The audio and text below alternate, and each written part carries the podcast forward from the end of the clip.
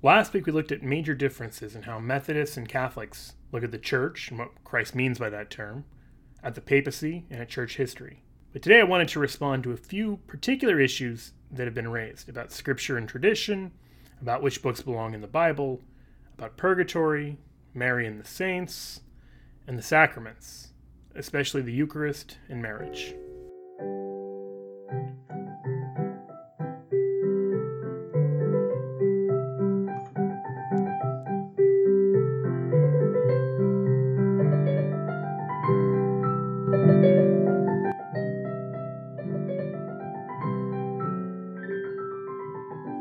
Your host for today's episode, Joe Heschmeyer, and welcome to the Catholic Podcast. This is part two of a two part series, which I'm responding to Adam Hamilton, the senior pastor at CORE, the Church of the Resurrection, the nation's largest United Methodist church, as well as an ex Dominican named Father Joe Tortorici. If you haven't listened to part one, I would invite you to do that first. Otherwise, let's jump into the key doctrines that the two of them raised. The first is about Scripture. It's about what Protestants call sola scriptura, or Scripture alone.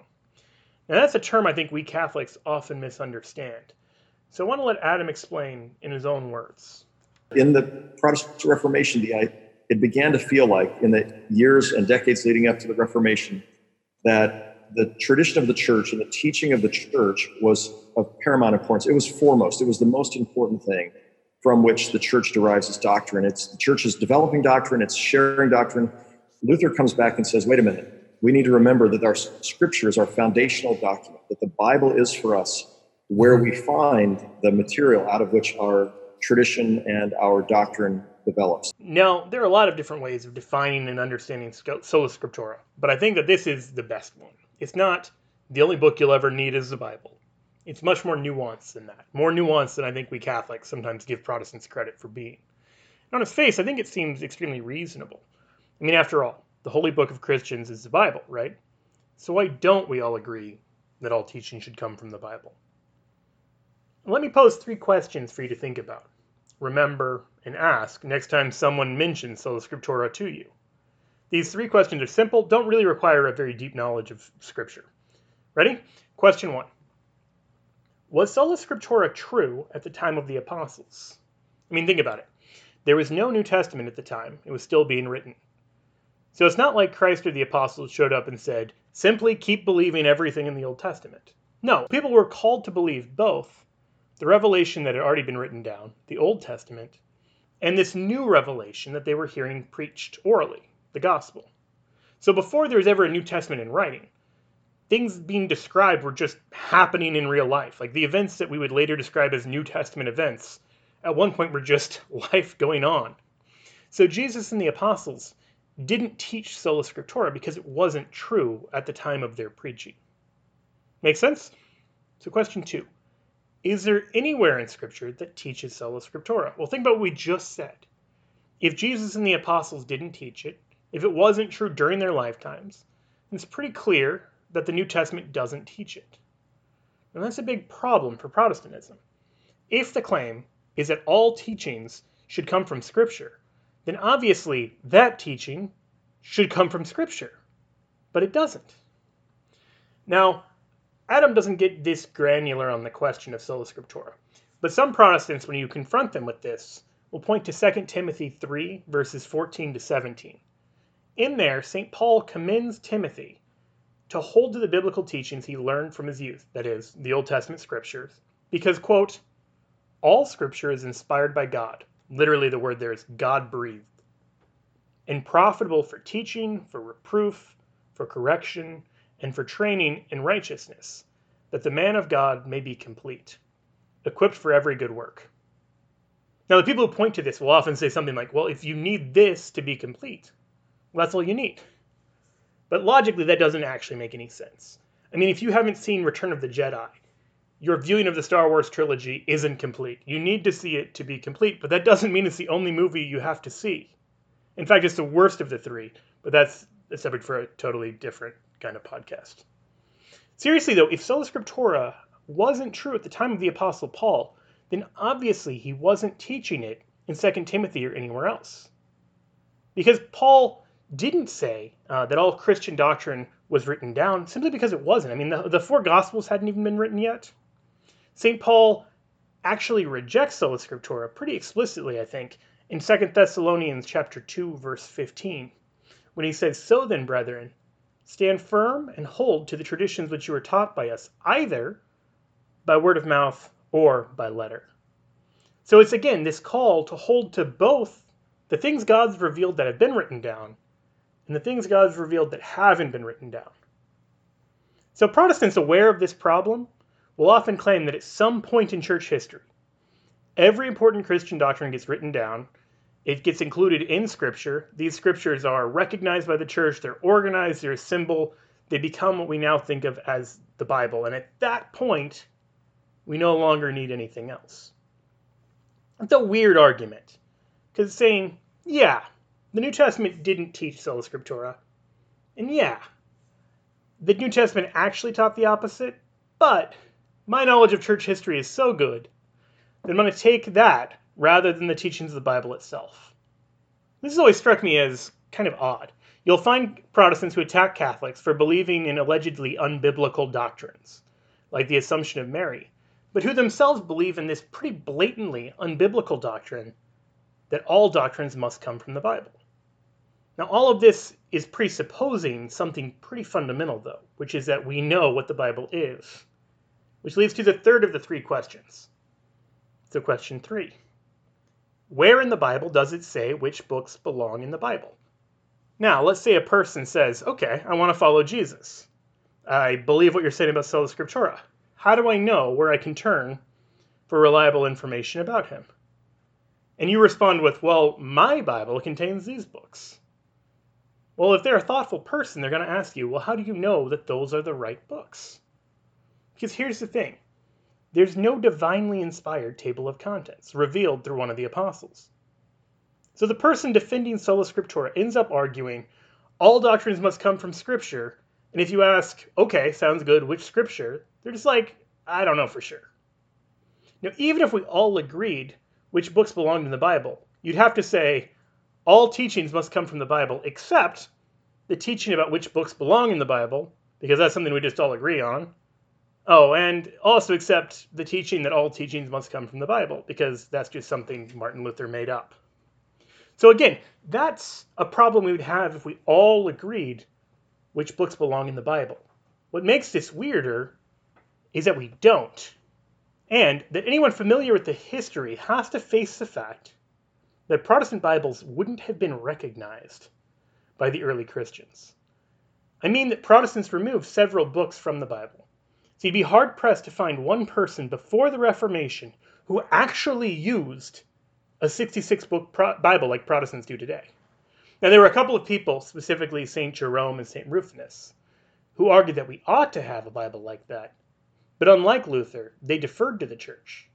So you'll find Jerome specifically citing uh, these disputed books as inspired, for example. And what are the books I'm talking about here? Well, we Catholics often, confusingly, call these the Deuterocanon. Protestants tend to call them and some other books the Apocrypha, which is even more confusing. But these are books that we consider to be as inspired as the rest of the Old Testament. More specifically, we're talking here about 1st and 2nd Maccabees, Sirach, Wisdom, Baruch, Judith, and Tobit. Now, we also accept uh, the Greek versions, which are longer versions of the books of Esther and Daniel. So, you're about to hear from Adam. These are books which were in the Greek version of the Bible prior to Christianity, which means that they were in the version of the Bible which Jesus and the evangelists most frequently quote from.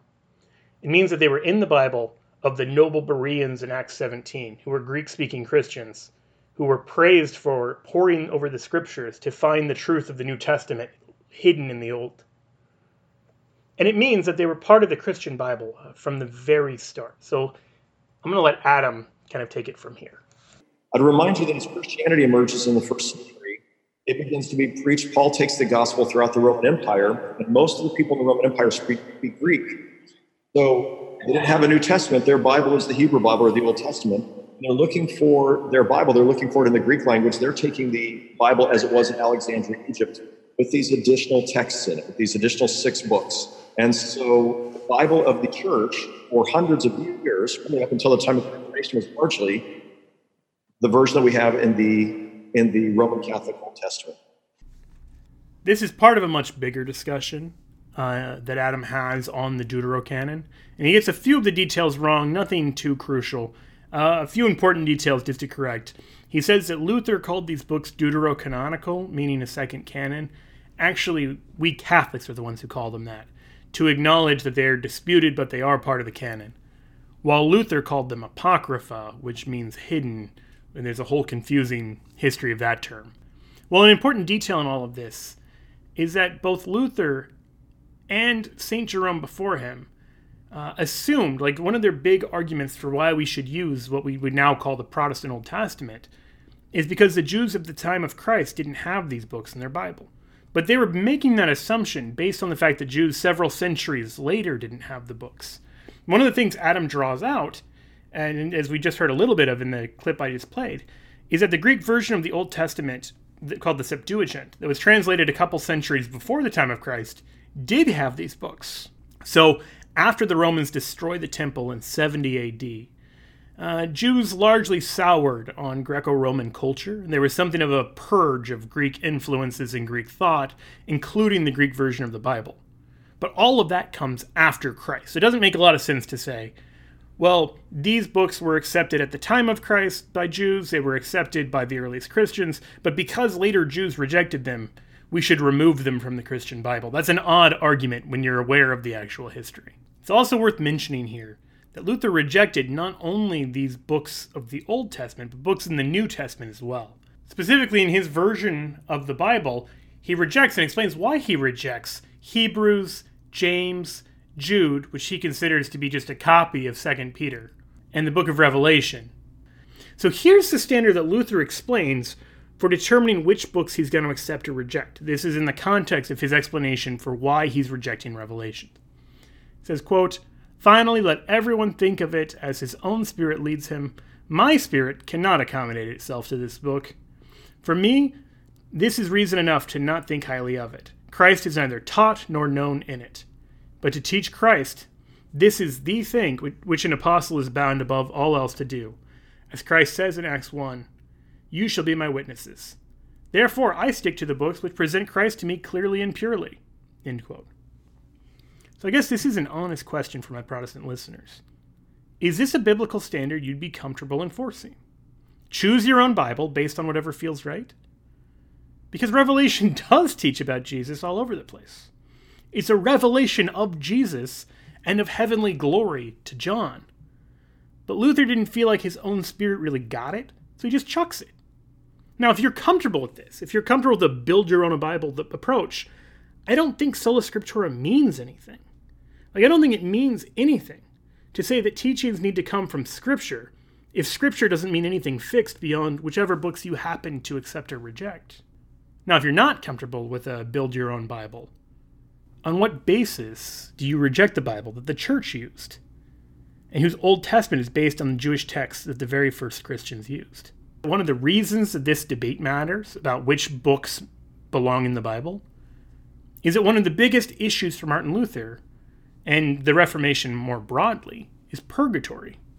And as Adam points out, most of the verses that relate to this come from the Apocrypha, if I'm not for, if I if I'm uh, remembering Maccabees. properly. Um, Maccabees and maybe something in Sirach. I, I don't remember now, but he's right. So, in other words, it means that Luther demands that the church prove purgatory from Scripture. The church does so, and Luther's just like, well, I don't consider those books Scripture anymore. See the problem? The same is true in the debate over justification, that is, about how we're saved. When Luther first starts making his arguments about justification, about salvation being by faith alone, one of the Catholic responses is to point to James, which is very clear about the need for works along with faith. Luther's response, as we've just heard, is to take James out of the Bible. Now, he even explained that it was because he considered James to be, quote, flatly against St. Paul and all the rest of Scripture in ascribing justification to works. End quote. So Luther sees that his own doctrine of sola fide, salvation by faith alone, is contrary to what James is teaching.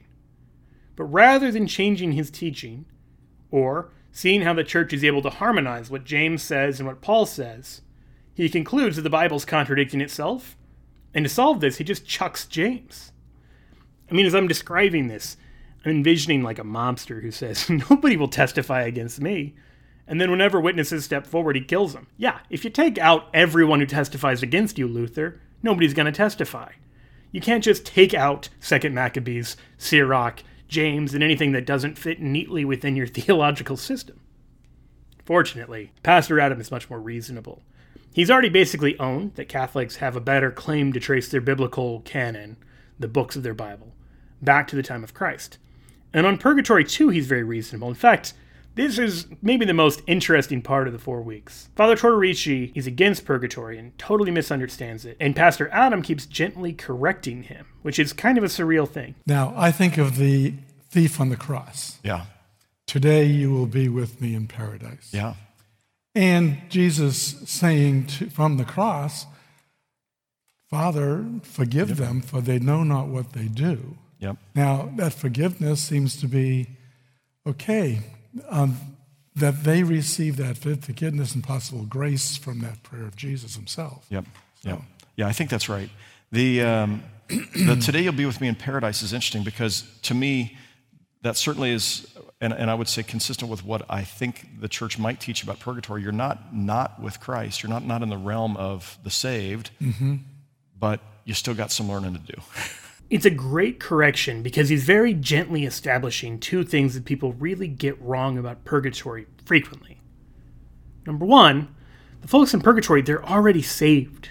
And number two, this is about sanctification, meaning growth and holiness, not about earning salvation. So the people in question, the souls in purgatory, they're already united with Jesus, they're already headed to heaven, but they have to grow. There's this great bit where they're trying to remember Mother Angelica's name because one of the reasons Pastor Adam understands purgatory is he saw a clip of her discussing it on EWTN. Her example is really helpful. She just says, basically, if you're going to meet a famous dignitary, you're going to go meet like the prime minister, the king, or somebody like that. You're not going to show up in raggedy clothes. You're not going to show up looking like trash. And if you're familiar with Jesus's parable where he's talking about uh, the wedding banquet and the guest who shows up poorly dressed for it, that's a good analogy. But it, this means that if you're going to meet the King of Kings, the Lord of Lords, the God of the universe, you really want to get dressed up. You really want to make sure your manners are in order. You really want to make sure you, you're well behaved. You know how to act before heavenly glory. So that's what this is. It's just basically Christian finishing school. It's not jail because like you've been such a wicked person. That doesn't mean, mind you, that purgatory is not painful. This is where Adam kind of goes with it. He says he accepts the idea of purgatory, kind of in this finishing school vision, but doesn't like the idea of like fire or pain or anything like that. Well, think about what's meant here. The painful part about purgatory is that growth and holiness almost always hurts. Being freed from your worldly attachments doesn't feel good. Now, if you don't believe me, good news. We're only a couple days away now from Ash Wednesday. Lent is about to begin. Give up your favorite bad habits for Lent. Let me know how it feels. I mean, it's good for you. It's something you rationally know you want to do, but it still hurts.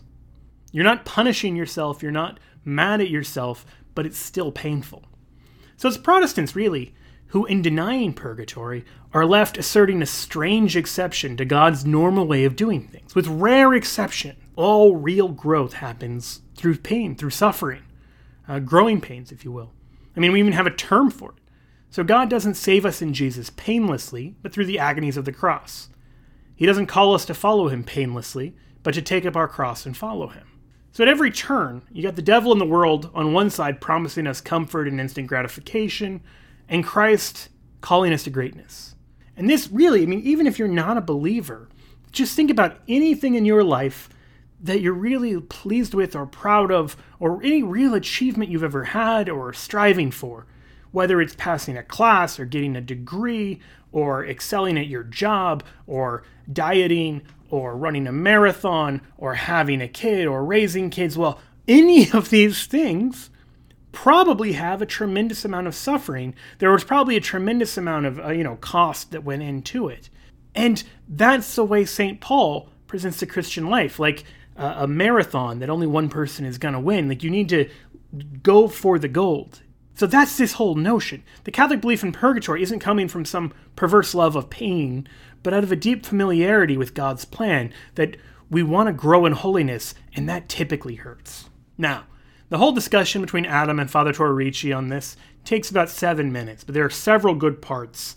For time reasons, I'm going to just kind of add a couple things. First, uh, there's a prayer for the dead in the Old Testament, even in the parts that Luther accepts. They're right, most of the passages um, are coming from the Deuterocanon, which Luther considered the Apocrypha, but there are a, a couple exceptions to this. And I'm actually indebted to Mother Angelica in the talk that Pastor Adam mentioned, because I went and found it online. I'll include it in the show notes. Uh, but one of the points she makes that I'd never really noticed was that at the end of 1 Samuel 31, after King Saul and his men die, the people fasted for them for a week. Even today, Jewish people pray for the dead. If you've ever heard of sitting Shiva after someone dies, it's a very ritualized way of dealing with death, and it includes prayers for the departed. But think about it.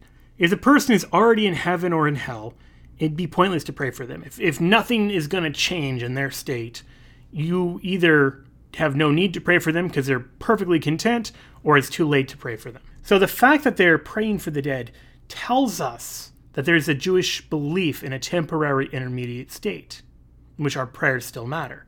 And if you read, uh, for example, the Jewish Encyclopedia's entry on this point, it confirms that. So in both of the major rabbinical schools, there's a belief in some sort of intermediate state. There's, you know, differences about what that looks like. But one of the most important Jewish rabbis of the first century, a guy named Yohanan ben Zakkai, actually describes a supernatural encounter in which he claims to have met a man who had been suffering uh, fiery punishment after death and said that he would continue to until his son learned how to pray. So he could be basically prayed out of this purgative state. Now, make of that encounter what you will. I'm not saying this guy said it happened, so it really did.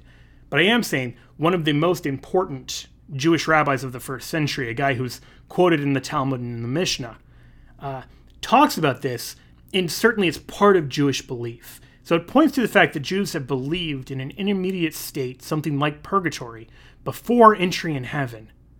Uh, for as long as Christianity has existed, and actually much longer. And we certainly don't find Jesus or the apostles correcting this belief. Now, I've written on this in a Shameless Popery article entitled Jewish Purgatory, so I'll link it to the show notes as well. But basically, this isn't just some medieval theory or something like this. This is something that dates back really uh, to the early Christians, to the time of Christ, even to the Old Testament. The flip side, though, to us praying for folks in purgatory is our asking folks in heaven to pray for us. So, as a Catholic, um, I go into these conversations, but I hear that two Protestants are going to be talking about marrying the saints. I, I go in, I guess, with lowered expectations. But I want to tell you, I was pleasantly surprised. Now, that doesn't mean it was perfect, but it was better than a lot of these conversations. So if I were to give some highs and lows, my low would be this. So, virgin birth or not, immaculately, immaculately conceived or not, we can debate a lot of that doctrine. Um, but in the end, fundamentally, she is a humble servant to her God and she followed in her son's footsteps. Now, that's a far cry from the Methodism of John Wesley, Methodism's founder, who said in his letter to a Roman Catholic that he believed Jesus was, quote, born of the Blessed Virgin Mary, who, as well after as before she brought him forth, continued a pure and unspotted virgin, end quote. In other words, one of the earliest bits of common ground between Methodists and Catholics was precisely that we believe not only in the virgin birth, but also in Mary's perpetual virginity even after the birth. So shrugging all of that off as unimportant detail, I think is a major step backwards rather than forward.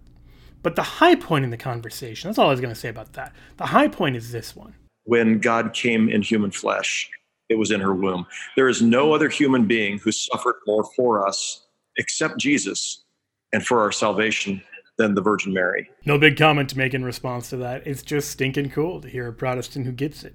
Adam actually does a really good job of showing uh, that we care about Mary because we care about Jesus. That doctrines like Theotokos, Mary's the mother of God, are because we're trying to affirm not just great stuff about Mary, but more fundamentally, great stuff about God. That Jesus really is God. And Father Tortorici, he also does a good job. He shows that Mary and the saints can be really helpful in people's spiritual journey. So it's a good way of balancing out, I think, a lot of the fears that sometimes get in the way. I mean, think about it. In Luke 1, Mary says, All generations will call me blessed. She's prophetically foretelling that Christians are going to be devoted to her. Now, I get why Protestants are scared of, you know, going too far with Mary, as if they're going to love her more than her own son does. But that fear is ultimately contrary to what Scripture and even what Mary herself uh, teaches about devotion to her. Now, I want to be very clear here that I'm not saying everything a Catholic might say or do regarding Mary or the saints is okay. The two of them validly, I think, called out the frankly superstitious practice some Catholics have, it's never been condoned by the church, of putting a St. Joseph statue upside down in the yard to sell a house. That's not a pious devotion to a saint. That's the kind of superstition uh, that the Catechism of the Catholic Church condemns in paragraph 2111 uh, when it warns against instances in which, quote, one attributes an importance in some way magical to certain practices otherwise lawful or necessary, end quote. In other words, praying to St. Joseph is good, statues of St. Joseph are good, asking him to help you sell a house is good, but treating a St. Joseph statue like a lucky charm, that's superstition. Now you'll notice I just said praying to St. Joseph a second ago. Now that was one of Adam's questions. Do Catholics pray to the saints? Short answer is yes, but we don't mean the same thing Protestants do by prayer. Now the word prayer always just means, or like originally meant, request.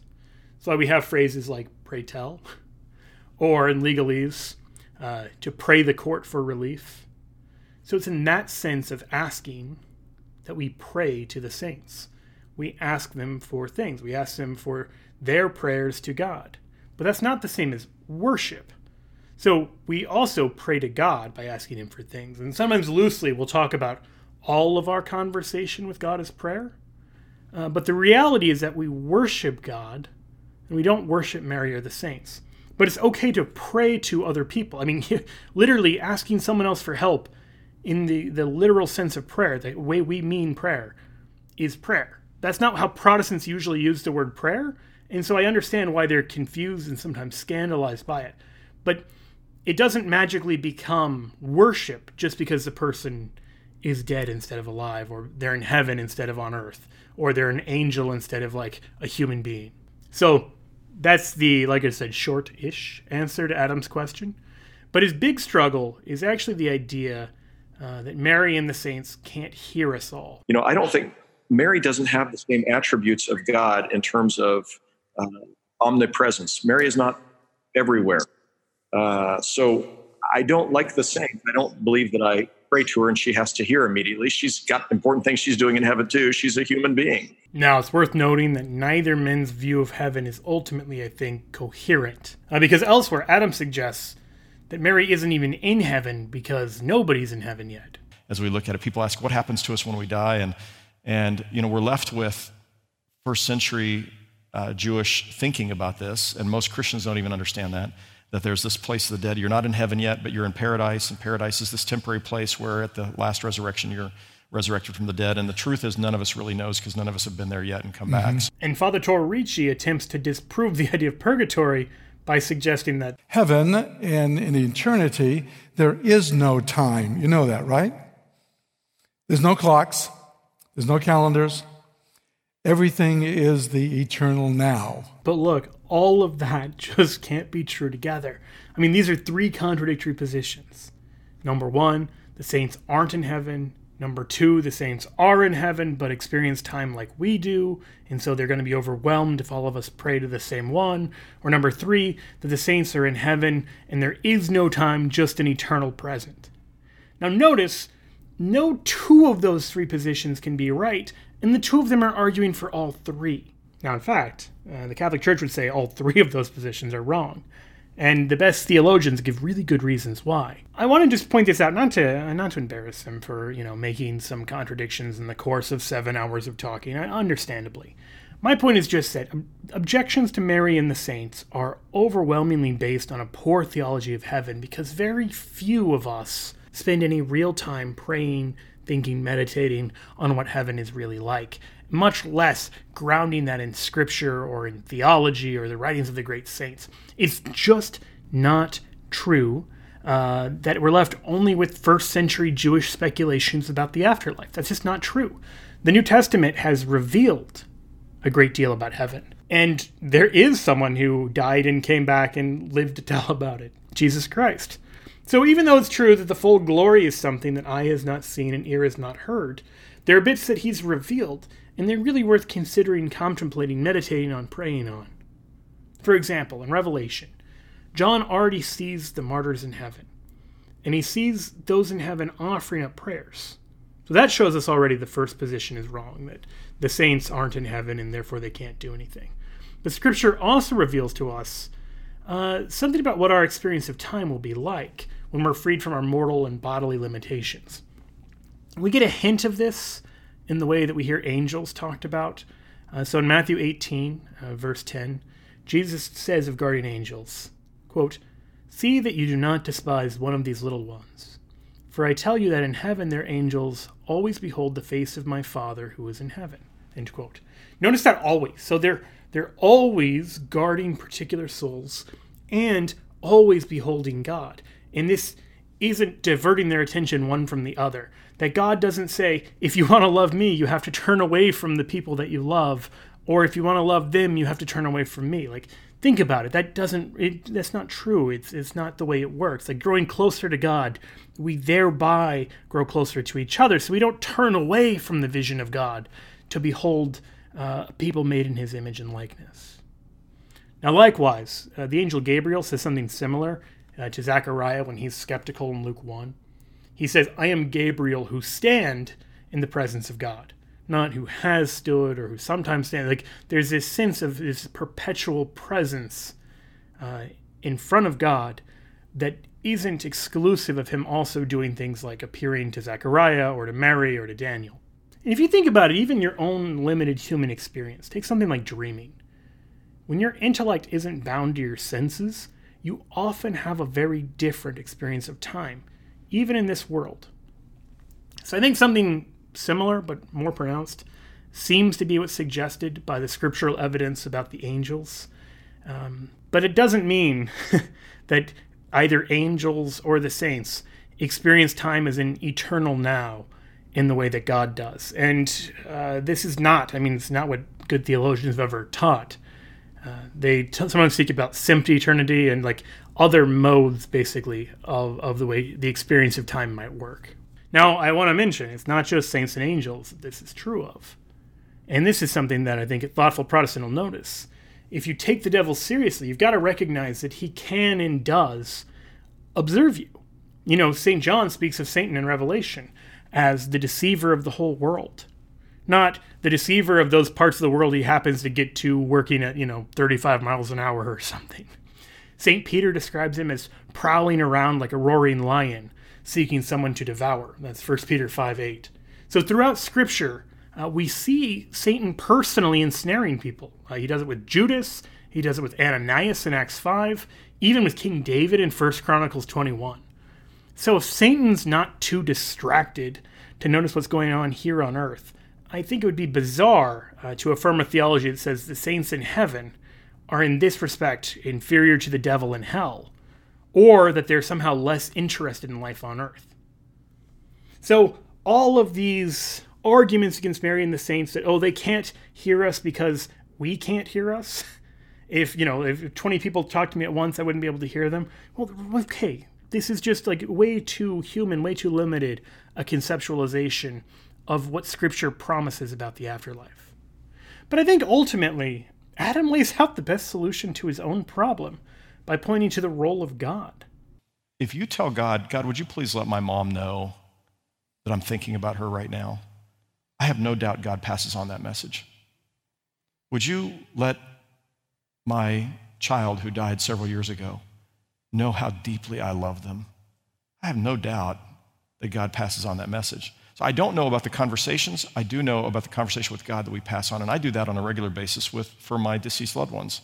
Well, think about it. If your deceased loved ones can know that you're praying for them or praying to them, because God will ensure that they do, follow that logic.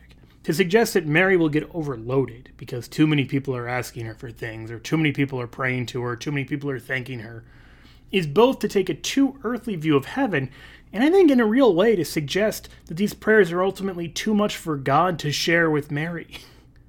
So it's not just saying that the devil is more powerful than Mary, but it even seems to suggest that he's more powerful than God. So I think we have to say God is powerful enough to make sure that these messages get transmitted. You don't have to know all the ins and outs of heaven to see what a bad objection that is. We're talking about heaven here. We're not talking about like Kmart or something where like you might get overworked because you've got too many things going on at once. But then that just means that Mary and the saints can hear our prayers. The other objection Adam kind of raises somewhat is he's he's afraid that this would make heaven worse because they'll get distracted from enjoying heaven by looking over their loved ones. But I think that just fundamentally misunderstands uh, the Christian message of love. That in loving other people, you're not being drawn away from the love of God, just like you're not being distracted from the beatific vision. That this is one of the ways you experience the love of God is by loving neighbor. Now, I know, based on other things he said, that he wouldn't follow that logic out if he really like carefully laid it out. I think that a few things he sort of half thought about um, are leaving, leading him to kind of an errant conclusion here. So there we go. There's Mary in heaven.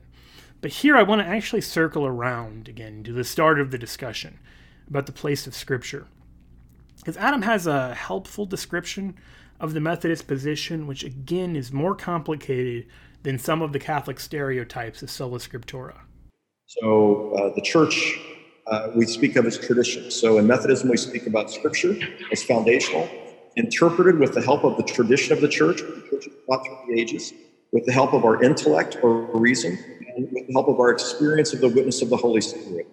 I want to focus specifically on the way he describes the relationship between Scripture and tradition, because he talks about tradition as being the interpretive guide uh, for understanding Scripture. Now, again, we've already heard the problems with taking Scripture alone, but I think he's right that we should understand Scripture through the lens or the prism of tradition. But if that means anything, I think it means that you cannot just come along and say, hey, everybody before me misunderstood what God meant here. Here's what he actually meant. Because if you're going to say that, you're not just insulting every Christian who came before you, you're insulting God by saying that he revealed himself so badly that only you could understand him, and 2,000 years too late. But as we're about to see, I think that's almost exactly the view uh, that Adam and Father Ricci end up inadvertently taking on the Eucharist and the sacraments. I want to talk about the Eucharist first because I know this is a part that drove a lot of Catholics nuts. This is Adam talking about what Jesus may have actually meant at the Last Supper. When Jesus was at the Last Supper transforming the bread and the wine, he is taking the Passover Seder, which happened once a year in Israel, and he's transforming that, the meaning of that meal, into a sign of his death and a resurrection for us, of his delivering us. One could argue that he was saying every time you do this, as in every time you have the Passover Seder, which would be once a year, do this and remember me.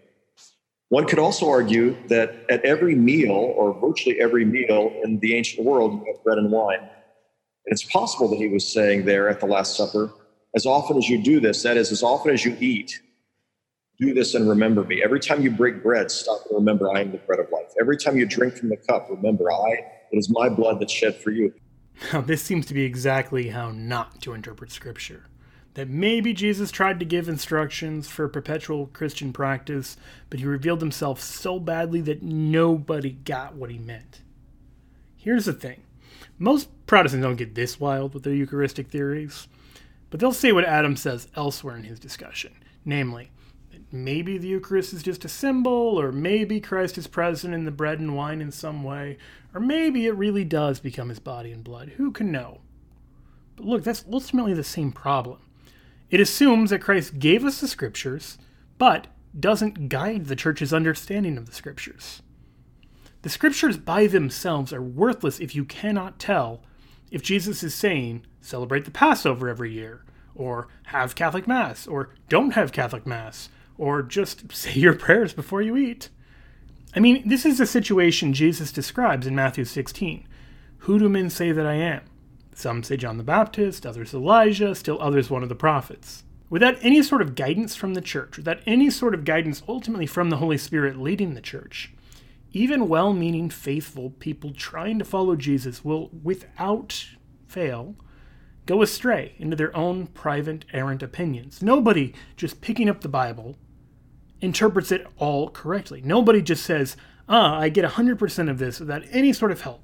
And the point he had just made in the scripture and tradition part was, of course, that's why you need the ongoing guidance of the church and of tradition.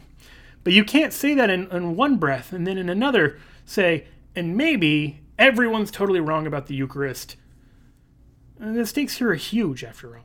Either Catholics are committing idolatry by worshiping bread and wine, and no one was right about the Eucharist for 1500 years, or Protestants are missing out on Jesus' full gift of himself, flesh and blood, that he promised in John 6 and again at the Last Supper. At the end of the day, I can't describe it any better uh, than the 20th century author Flannery O'Connor did when she wrote the following words to a Protestant correspondent. Quote, We mean entirely different things when we each say we believe the church is divine. You mean the invisible church, with somehow related to it in many forms, whereas I mean one and only one visible church. It's not logical to the Catholic to believe that Christ teaches through many visible forms, all teaching contrary doctrine. You speak of the well known facts of Christ's life. But these facts are hotly contested the virgin birth, the resurrection, the very divinity of Christ.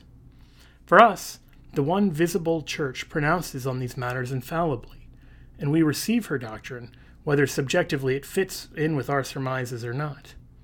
We believe that Christ left the church to speak for him, that it speaks with his voice, that he is the head and we are the members. If Christ actually teaches through many forms, then for 15 centuries he taught that the Eucharist was his actual body and blood. And thereafter, he taught part of his people that it was only a symbol. The Catholic can't live with this contradiction. I've seen it said that the Catholic is more interested in truth and the Protestant in goodness. I don't think there's too much of the formula, except that it suggests a partial truth. The Catholic finds it easier to understand the atheist than the Protestant but easier to love the Protestant than the atheist. The fact is, though, now, that the fundamental Protestants, as far as doctrine goes, are closer to their traditional enemy, the Church of Rome, than they are to the advanced elements of Protestantism. You can know where I stand, what I believe, because I am a practicing Catholic. But I can't know what you believe unless I ask you. And then she says, you're right that enjoy is not exactly the right word for our talking about religion. As far as I know, it hurts like nothing else. We are at least together in the pain we share in this terrible division. It's the Catholic Church who calls you separated brethren, she who feels the awful loss. End quote. Beautiful, powerful words. I encourage you to maybe go back and listen to that part again. We'll also include it in the show notes means that either the church has gotten the Eucharist right all along, or there's a failure in Jesus' transmission of this teaching to the apostles, or a failure in the Holy Spirit's guidance of the church for 1500 years. It does no good to say, well, you Catholics mean something institutional by church, and we mean all Christians. Because, and I really want to stress this point, all Christians in the early church believed in the real presence. St. Ignatius of Antioch, a disciple of the Apostle John, writes in about 107, warning against the Gnostics, who were a pagan group masquerading as Christians. He warns against them precisely because they didn't believe in real presence. That's how far the Protestant view is outside of the mainstream of first and second century Christianity. It wasn't even a recognizably Christian view, according to the generation that learned directly from the apostles. Now, the only other thing I want to mention in regards to the Eucharist is the idea of the Mass as sacrifice. Now, Adam says on the on the sacrifice the Mass. For Protestants, we don't typically talk about this as the sacrifice of the Mass. Mass. Christ died once for all 2,000 years ago, or nearly 2,000 years ago. Um, he died. He gave himself up for us in that moment, a full and complete sacrifice for our sins. So we we claim that, we accept it, but it's not it's not that I have to when I'm offering the Eucharist for you, I have to re-offer that to God on your behalf. It is that God is reminding you through the Eucharist what Jesus has already done for you. This misunderstands what the Mass is. It's not, in the Catholic view even, about re killing Christ on Calvary. So there are two aspects of sacrifice. I think here about the Passover. First, you have the killing of the victim, usually an animal. This is preparation day, the day before Passover. Uh, but then you have the blood being applied, the sacrifice being applied to those who's going to expiate. So in the case of the Passover, this was done in two ways by smearing the blood on the doorposts and by eating the flesh of the lamb that had been slain. Now, what does that mean in the Christian context? Remember, Jesus presents the Last Supper as his Passover. So the first half of the Passover sacrifice, the kind of preparation day, is the killing of Christ. It's Good Friday, it's Calvary, and that is once for all. It's unrepeatable. But the need to have Christ's blood ap- applied to us is continual. It's still part of this one sacrificial action, though. So we're repeating the Passover meal, not repeating preparation day. I mean, imagine if someone showed up late to the Passover. They could then take a portion of the lamb and they would be entering into uh, a sacrifice that had already begun before them. And it wouldn't involve re killing the lamb. That's the best easy analog. By the way, I actually want to add one more point. So I'd say look at the Passover, look at the way it corresponds with the Passion, at the way that pre- like the Passover meal corresponds with Holy Thursday night, and the preparation day corresponds to Good Friday. And the evangelists are actually very, very clear about this once you're aware of that. But I'd also point you to 1 Corinthians 10, verses 14 to 22, because there St. Paul uh, compares the Eucharistic sacrifice offered on what he calls the table of the Lord, to the Jewish sacrifice in the temple, and the pagan sacrifices on their altars, which he calls the table of demons. In other words, the way St. Paul presents the Eucharist is as a sacrifice. So I think understanding what Paul and the Catholic Church today mean by sacrifice helps understand uh, the meaning of the Mass. But this really gets to a deeper question of what the sacraments are and also how many there are.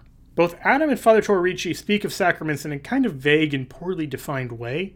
It's basically anything through which we might possibly get grace, such that Adam suggests holding a newborn baby or watching a sunset could be a sacrament, since it draws us closer to God. Father Tortorici, for his part, well, here's what he says. The Catholic Church ended up with seven sacraments, but that didn't happen till like Trent, 1700s. And so you have these, the, the canonical um, group of what was going to be, you know, um, agreed upon, because there were a lot of differences among the bishops, the theologians, and all. What, what would be the final look at what sacraments would be in the church, in the Catholic Church? Oh, goodness, no, this is all wrong. First of all, the Council of Trent wasn't in the 1700s, it was from 1545 to 1563. So that should tell you off the bat the caliber of church history that you're getting here. But the more important point is that it just isn't true that the bishops and theologians went into the Council of Trent not knowing how many sacraments there were or deciding they needed to sit down and just like come up with the list. So, to show this, I'm going to actually quote to you from the Ecumenical Council of Florence. I wanted to talk so much about this, but there was no way to make it fit without this being a ridiculously long episode.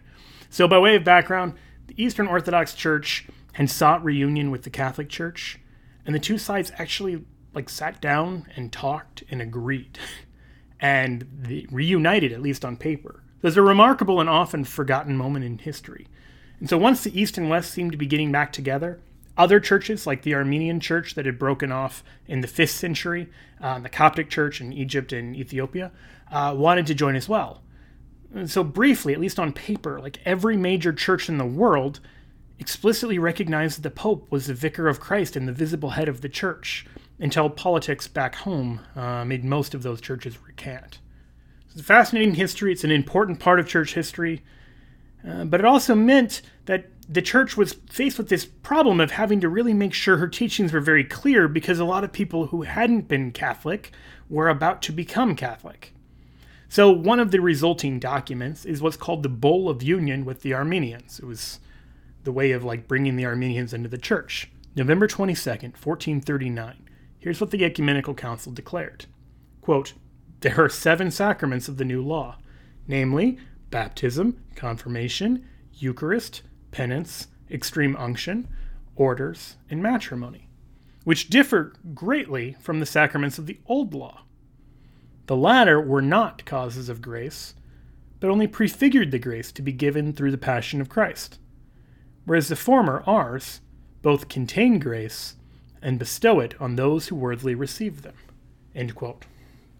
Now, the council goes on and has a much longer, much more detailed explanation of each of the seven sacraments. So, anyone who imagines that the Catholic bishops at the Council of Trent didn't know about how many sacraments there were really should go read this. this is the Council of Florence. This is prior to Trent. This is prior to the Reformation. This is prior to the birth of Luther. There's perfect clarity that there are seven sacraments and why there are those seven. And so the council isn't just inventing this. The church is clarifying her teaching because a bunch of non Catholics are coming into the church. If you want to go back further, you can find this explanation of the seven sacraments in the theology of people like St. Thomas Aquinas, 1225 to 1274, or even before him to St. Peter Lombard, uh, 1096 to 1160, whose work, like his theology, was read by all of the major schools uh, in, in terms of Catholic seminaries. So, no, they weren't wondering 700 years later, uh, 600 years later, whether there were seven sacraments or not. And the council explains both that there are seven sacraments, but also why there are exactly seven. That these are the ways in which God is guaranteed to act as long as we approach with the right spiritual disposition. And you can stare at sunsets all you want. I wanted to say you can stare at sunsets as the day is long, but that doesn't really make sense. But God hasn't promised to give you grace through those. It might be a source of real grace. It might lead you to a deeper faith, or it might not. But the difference is the seven sacraments, we have divine promises attached to those things. We see from the very earliest days some form of these sacraments occurring. And so we can be assured that if we go with the right spiritual disposition, grace is coming. All right, so speaking of sacraments, let's close just by talking about marriage and annulment briefly. On the plus side, um, Adam makes a great case that, contrary to what the Methodist Church officially believes, marriage actually is a sacrament. We don't consider marriage a sacrament. I personally see it much more sacramental. Jesus said, or Paul said, that this is a mystery. The love that a husband and wife share for each other is a picture of the love that Christ has for the church. The Greek word mysterion in Latin was sacramentum. And so even there once more you could find in marriage. It's a it's a picture, it's a tangible way of showing the love that God has for us. Adam's absolutely right. The passage that he's quoting from is Ephesians 5:32. Mysterium is a Greek word for sacrament. Even outside of Christianity, we find Romans using mysterium and sacramentum interchangeably. So St. Paul is drawing on sacramental language to describe marriage, and he's saying that marriage is a symbol in reference to Christ's union with the church. So the reason we speak of Christian marriage as sacramental is because Paul's point about the way marriage is an image of Christ's relationship with the church just isn't true of two pagans. This is the difference between a sacramental marriage and what's called natural marriage, because you know two pagans can get married, but it's not a sacrament in the sense that Paul's speaking of. So, where do Methodists disagree? There are times where Catholics take the Bible not only seriously, but even more literally than you know some Protestants do. So, you get to Matthew's Gospel, chapter 5, and Jesus says this It has been said, anyone who divorces his wife must give her a certificate of divorce. That's what Moses said in the law. But I tell you that anyone who divorces his wife, except for marital unfaithfulness, causes her to become an adulteress, and anyone who marries the divorced woman commits adultery. And so that's a pretty harsh statement. Now, Jesus speaks in what we call mm-hmm. prophetic hyperbole. Hyperbole is to exaggerate to make a point, like, I'm so hungry I could eat a horse. Well, no, you're not. So, when Adam talks about prophetic hyperbole, he means that there are times in which Jesus' intention is not to express himself literally, but purposely to exaggerate. So, for example, in Matthew 5 29, he says, If your right eye causes you to sin, pluck it out and throw it away. well, hopefully you realize he's not literally calling on you to do that. He's exaggerating for dramatic effect to prove a point. That's prophetic hyperbole. So I get why Adam thinks that that's what's going on here, because the discussion of marriage in Matthew 5 comes immediately after that eye plucking comment.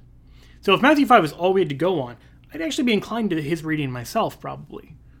Fortunately, though, that's not all the evidence we have. We also have Jesus' teaching found in Luke 16, in Mark 10, and in Matthew 19. The last of these uh, has the most detail. I want to talk about it a little more in depth.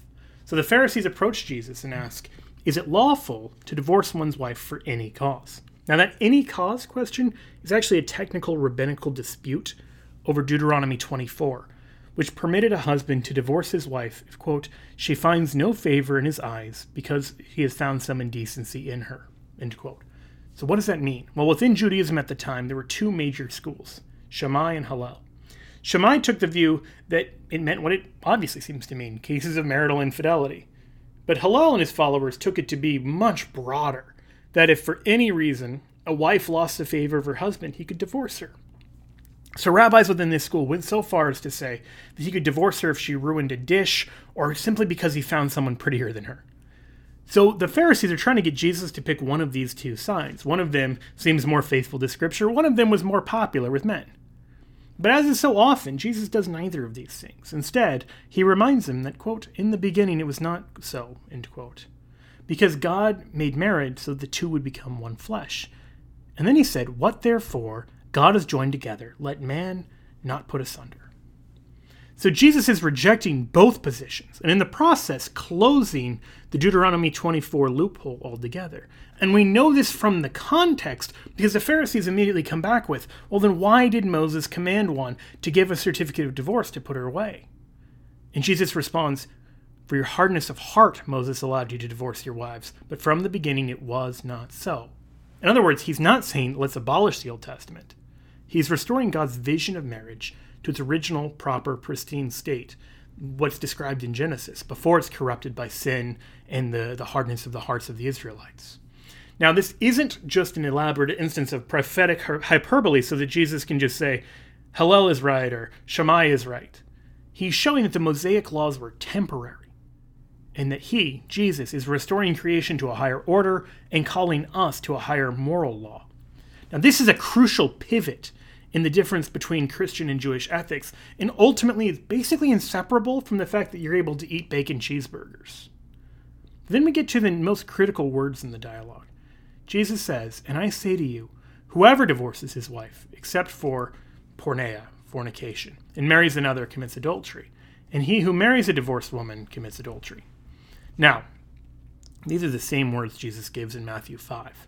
And Adam quotes him there, but says, except for unchastity. Well, that's a common mistranslation. It's not what the Greek says. If Jesus was saying that divorce was okay in cases of sexual infidelity, he'd just be siding with the Shammai group, which he, he takes pains not to do. In fact, Jesus is raising the bar. So it would actually be an even broader loophole, since remember, he says that even intentional lust is a form of adultery. The loophole would basically destroy the indissolubility of marriage. Think about it. According to the market research group Barna Group, uh, 62% of Christian men look at pornography at least once a month. It's an epidemic in marriages, even within Christian marriages. So if Jesus is saying divorce isn't okay unless one of you falls into the sense of lust, that loophole swallows the whole. It's bigger than the exception is bigger than the rule. So it's not what he's saying. What does the Greek actually say? Well, speaking of pornography, the word here, as I said, is porneia, which is actually the root of the English word. But it means fornication. It's never used in the Bible to mean adultery. In fact, go back and read Matthew 19:9, and he says, "Whoever divorces his wife and marries another, except for cause of porneia, commits adultery." So whatever porneia means, it clearly doesn't mean adultery, because he's using that word two other times in Matthew 19, not here. So what does it mean? Well, remember, fornication is two people who aren't married in the eyes of God sleeping together. So the Jews used the term to refer to marriages which weren't recognized by God. For example, uh, the Roman state might recognize two near relatives getting married. But God doesn't recognize that. So it wasn't a lawful marriage, it was just fornication, it was just porneia. Or, I mean, you can apply it today. If a gay couple comes to you and says, you know, we want to follow the law of God for marriage, we don't know if we're able to get divorced or not. You know, like they're convicted. We think gay marriage is wrong, but we also think divorce is wrong. We don't know what to do. Well, the Christian response is definitely you can get divorced here because God didn't join you two together. It's just porneia, it's not marriage, it's just fornication. What this means is that what appears to be an exception clause in Matthew isn't really an exception at all, it just adds extra clarity. Mark and Luke, uh, they don't have this exception clause in their versions. So, unless Jesus is teaching contradictory things to Matthew eh, on the one hand and Mark and Luke on the other, the adultery exception clause is just a bad theory. And so, the whole question then is about whether or not God actually joined the husband and wife together in the first place. And there are all sorts of things that can make this a complicated question. If one of the partners wasn't serious about marriage, or they weren't free to get married, or they were psychologically or mentally incapable of contracting marriage, or there was duress, or there was force, or so on and so forth. The couple might have been totally without sin. It might have looked like a marriage on the outside. They might have innocently believed that there was a marriage, and still, for one of these reasons, they weren't able to freely enter into marriage. And it has to be a free act. Well, that obviously leads us to the whole discussion of an annulment. That's what an annulment is. It's literally a declaration of nullity. It's a declaration that, to the best of our judgment, there was never a marriage here in the first place. Now, Adam and Father Tortorici spend a whole lot of time talking about annulments in the final class, but without actually defining them very well. Uh, Adam even says the practice is intended to help pave the way for second marriages by making sure that the first relationship is really over. The process is about ensuring that pastoral care and healing have happened for the relationship of the past. So you're going to spend some time talking with the ex and finding out okay, what do we do to make sure that this relationship, the end of that relationship, is ended in a healthy way to the degree that we can do anything about it? Now, I know that the annulment process in the US is grossly abused. We make up only 6% of the world's Catholics, but a whopping 60% of the world's annulments. Those stats are in the show notes either we're really bad at getting married, or a lot of priests and bishops and tribunals are treating this as kind of a nod and wink Catholic divorce, or both. And indeed, uh, Father Torre openly talks about abusing the system to get an annulment for his wife. Here, I want to add um, a bit of a mea culpa. In episode one, it sounded like he was saying that he left the church to marry his wife because she was a divorcee. Apparently, he actually served as her priest to get her an annulment, and he shopped around to file the paperwork in Jefferson City rather than the Archdiocese of Kansas City, Kansas, because they thought that they would be more uh, pastoral. So I got that detail of his story wrong in the last episode. I'm actually more confused now about why he left the church than before I listened to him talk about it for hours. Uh, but the more important point here is that this is an abuse of a system rooted in the gospel. Pope John Paul II actually pushed back against this kind of abuse, saying that an unjust declaration of nullity is particularly serious because, given its official relation with the Church, it favors the spread of attitudes in which the indissolubility is affirmed in word, but obscured in life. In other words, when Catholic dioceses treat annulments as if it's an automatic grant, it reinforces the idea that they're just Catholic divorce. And it makes it look like Catholic teaching on marriage is just lip service. And I think both Adam and Father Tortorici kind of refer to this. They, they recognize this problem. And so I agree.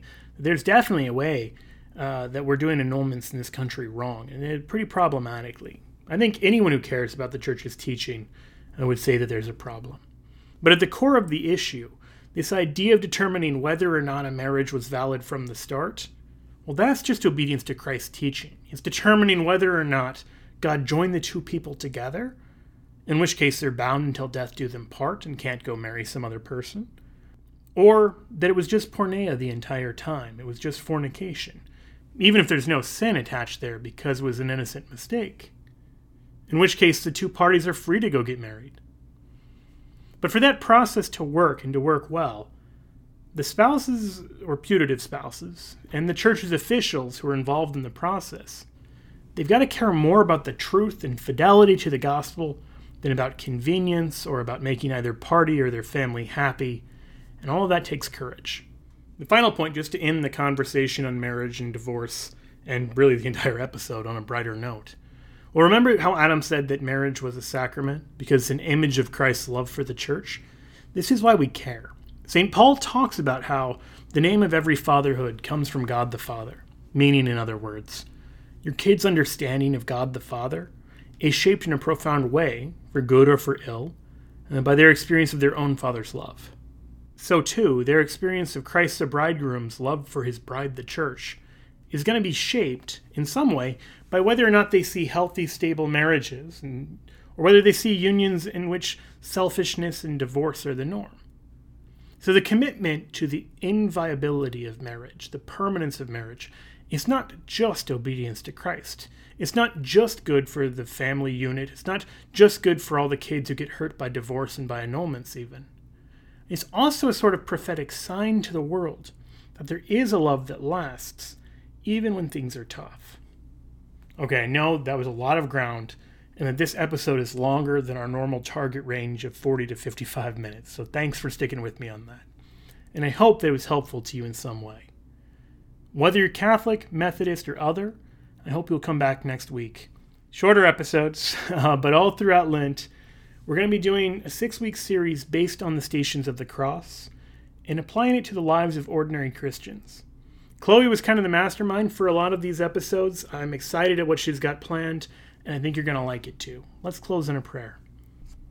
Glory be to the Father, and to the Son, and to the Holy Spirit, as it was in the beginning, is now, and ever shall be, world without end. Amen. In the name of the Father, and of the Son, and of the Holy Spirit. Amen.